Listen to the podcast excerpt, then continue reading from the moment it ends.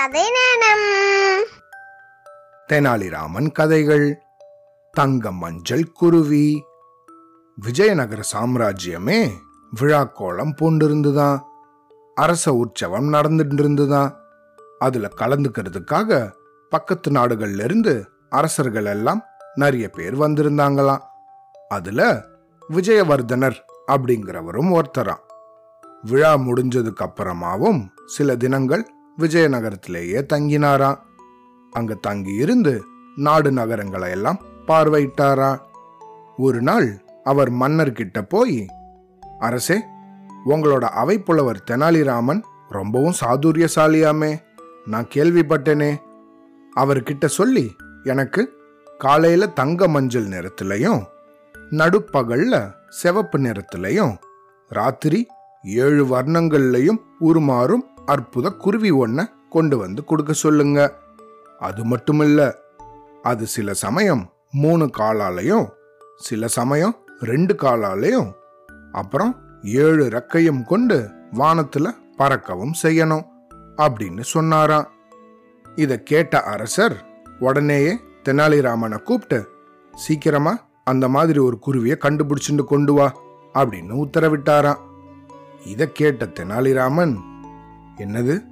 மூணு கால்லையும் ரெண்டு கால்லையும் அப்புறம் ஏழு ரெக்கையும் கொண்டு பறக்கணுமா? பகல்ல மத்தியானத்துல ராத்திரியில வெவ்வேறு நிறங்கள்ல இருக்கணுமா? இது என்னது இது புதுசா இருக்கு அப்படின்னு கேட்டு தெனாலிராமனுக்கு தலையே சுத்திடுச்சான். இந்த மாதிரி ஒரு பறவையை பத்தி நம்ம கேள்விப்பட்டதே இல்லையே அப்படின்னு தன்னோட மனசுல நினைச்சுண்டாராம்.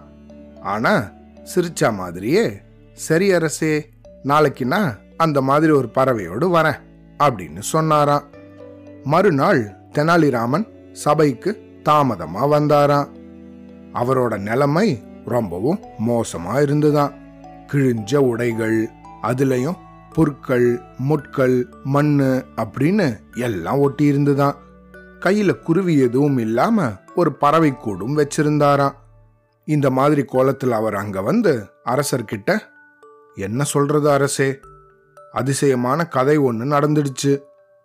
மன்னர் விஜயவர்தனர் கேட்ட மாதிரி அந்த குருவிய காட்டுலயும் மேட்டுலயும் அலைஞ்சு ரொம்ப கஷ்டப்பட்டு கடைசியில் என்னோட கையிலையும் அது கிடைச்சிடுச்சு. நானும் அதை பத்திரமா கூண்டில் போட்டு கொண்டு வந்துட்டு இருந்தேன்.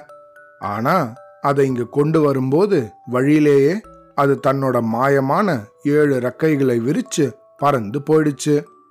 பறந்து போன அந்த பறவையை பிடிக்க காட்டுல அதை துரத்தி துரத்தி ரொம்ப தூரம் போயிட்டேன். அது திருப்பியும் என் கையில் கிடைக்கவே இல்லை அப்படின்னு சொன்னாராம்.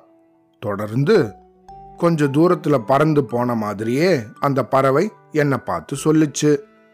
அரசர்கிட்ட போய் சொல்லு காலை ஆகிற போதோ அல்லது நடுப்பகல் ஆகிற போதோ அப்படி இல்லைன்னா ராத்திரி ஆகும்போதோ வெளிச்சமோ இருட்டோ இல்லாத சமயம் நானே என்னோட ஏழு ரெக்கைகளால பறந்து திருப்பியும் வந்துடுறேன் அப்படின்னு சொல்லுச்சுன்னு சொன்னாராம் தெனாலிராமன்.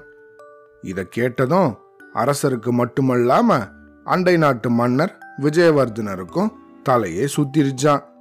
என்னது? அப்படிப்பட்ட சமயம் எங்க உண்டாகும்?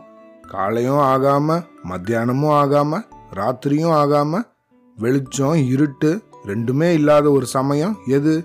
அப்படின்னு எல்லாரும் வியப்படைஞ்சாங்களாம்.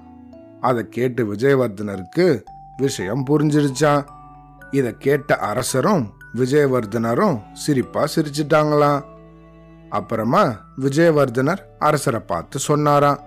தெனாலிராமனோட சாதுரியத்தை பத்தி இதுக்கு முன்னாடி கேள்விப்பட்டிருக்கேனே தவிர இப்பதான் அதை நேர்லயே பார்க்கறேன் அப்படின்னு அவரோட சமயோஜித புத்திய புகழ்ந்தாராம்.